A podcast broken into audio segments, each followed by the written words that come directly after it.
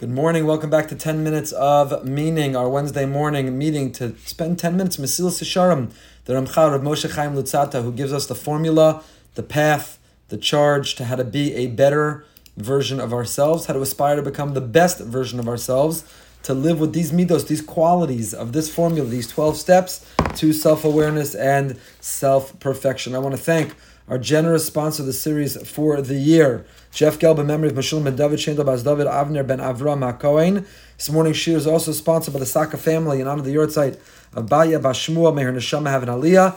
Sponsored anonymously of Refuah Shlema for Tzvi ben Devora Besoch Shar Yisrael, and by Jordana Nahari for a Refuah Shlema of Sarah Bas Sarah. Should have a Refuah Shlema. The neshama should have an aliyah. Thank you, Joe, so much for your generosity and your sponsorship. You can sponsor a future shir at birasonline.org slash sponsor. We are in the 19th chapter of Mesilas Yesharim, and the Ramchal Moshe Chaim Luzzatto is telling us how to live a life of chassidus, what it means to be a chassid. What it means to be a chassid is not to have long payers or wear a furry hat or a long black coat.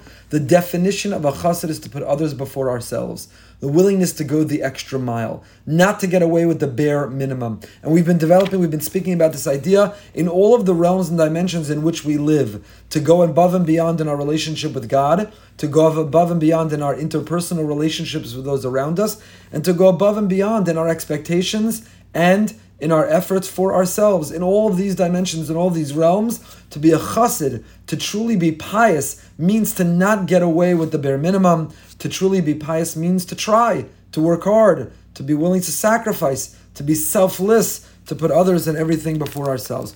And the Ramchal, Ramosh Chaim Luzzatto, has been quoting from countless sources all over our sacred Torah, who's been bringing evidence from our great rabbis of examples of individuals who went above and beyond, beyond the strict letter of the law. They did more. They left their comfort zone. They did more than what was asked or demanded of them, because that's what it means to be pious, to go above and beyond. And similarly, Reb Zera says, I've never been strict within my own home.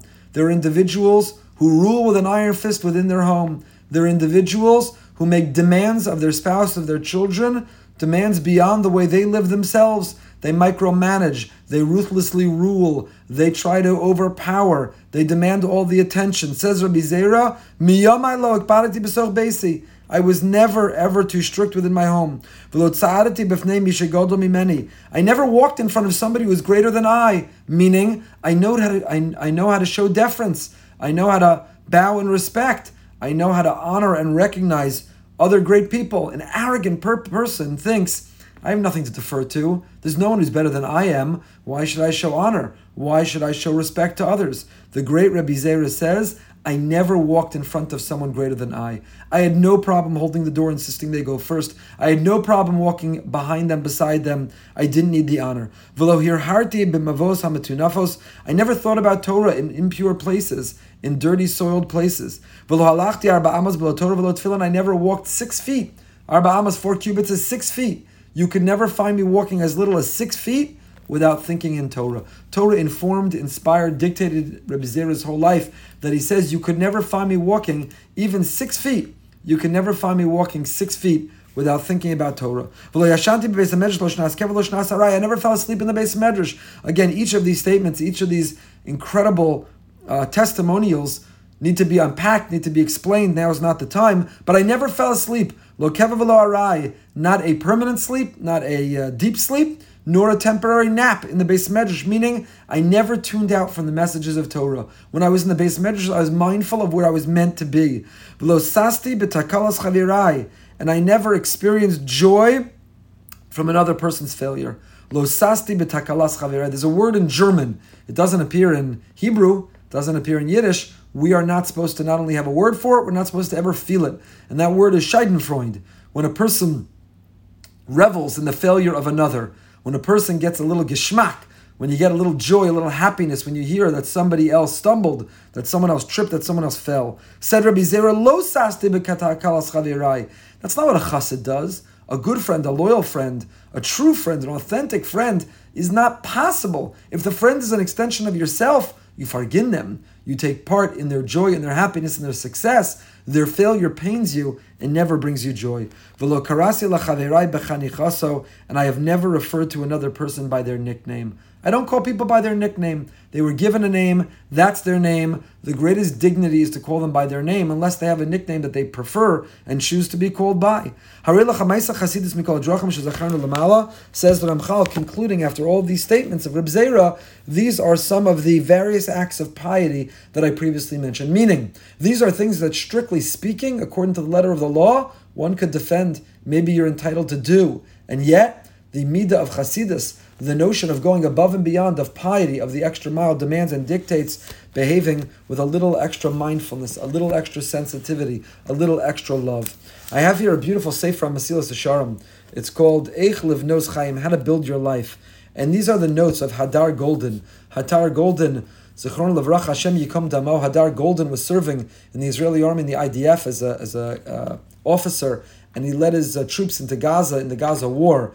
And uh, after the ceasefire had already been called, Hamas uh, not only murdered him in a tunnel, but they dragged his body into a tunnel back into Gaza. And until this very day, Hadar Goldin's body continues to unjustly, immorally, against all international law, be held by Hamas. We, in fact, had his mother, Leah Goldin, on Behind the Bima. We interviewed her and she spoke all about her efforts to bring Hadar home. He's not the only one who uh, continues to be held captive and now is a Shas HaKosher now is a big time as Congress is about to vote to invest in rebuilding Gaza after the uh, after Israel had to defend itself from the rocket fire a few months ago. And there's a big push, a big effort, and I believe Prime Minister Bennett is going to bring this up tomorrow with the president to uh, condition investing in Gaza, putting money in, with getting those bodies back. So Hadar Goldin, who learned in the yeshiva in Eli, Hadar Goldin, who was a very spiritual person, his a copy of Mesilas Yesharim of the book that we're reading, his edition had his notes on the side, and his father took those notes and published an edition of Mesilas Yesharim in his memory. Uh, Hadar Goldin, Ich Livnos Chaim, how to build your life. So he writes here, Hadar Goldin, on this comment of what it means that miyamai, that in all of my days, I never ever lo karasi lachavirai bechanicha. So I never called my friend by their nickname. He says lefamim ata marviach nikudos. Sometimes a person tries to score points When you can knock your friend off their pedestal, when you can show them who's boss, when you can call them a nickname and one up them, you sometimes get a certain joy, a certain self of uh, inflated sense of self. You feel a little better about yourself. You got a laugh from the other people at the expense of a friend. So what is he saying? Al atzma shemei olam lo bana la atzma ha'aracha ishis kitotza shel yirida shel chaver. The testimonial here is the piety, the chasidus here is I never made myself better, feel better by making someone else feel worse. Never made myself better by making somebody else feel worse. And that is the sensitivity, that is the awareness that we're meant to have. That is the act of piety when it comes to the interpersonal relationships with those around us. And then the Ramchal continues. He quotes the Gemara in Baba Kama. Amru Od Lavracha. A rabbi said, Amr Bihuda Haiman de Chasida. The Gemara in Baba Kama Daflamed tells us that an individual who says, I want to be pious, I want to be a chassid, I want to be a chassid, again, not the historical, cultural chassidus, but the chassid of the midah, the quality, the character. I want to be a chassid. So what does one need to study? How does one need to live? What does it mean to be a chassid? And the Gemara there quotes three opinions. The first is lakaya mile de brachos. Rabbi Yehuda, Rav Yehuda's opinion is if you want to be truly pious, then have a mindfulness when you say a bracha.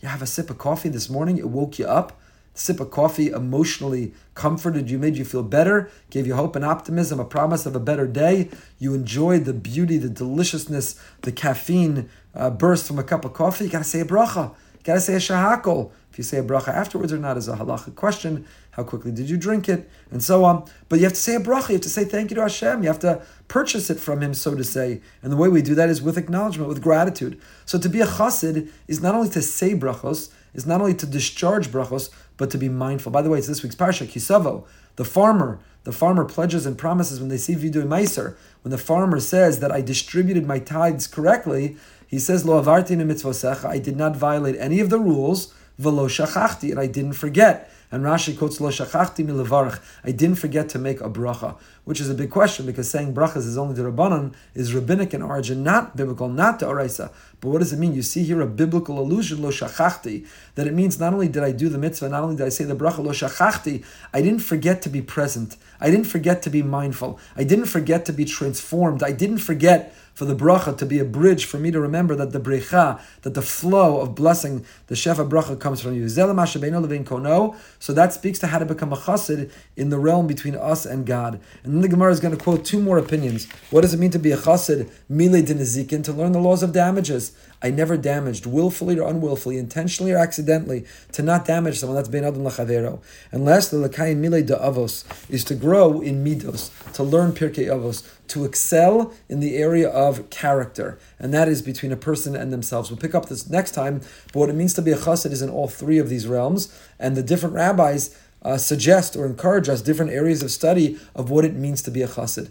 But again, this section, this step in our 12 step journey to being our best selves is not getting away with the bare minimum, is not putting ourselves first, but putting those around us ahead of ourselves. A willingness to be selfless because we are so devoted to people, to causes, to values that we care so deeply about. We'll pick up with it next time. Uh, join us at 8.45 for Living with Emuna. Tonight, 9 p.m., behind the Bima, we are going behind the Bima with Rav Moshe Weinberger.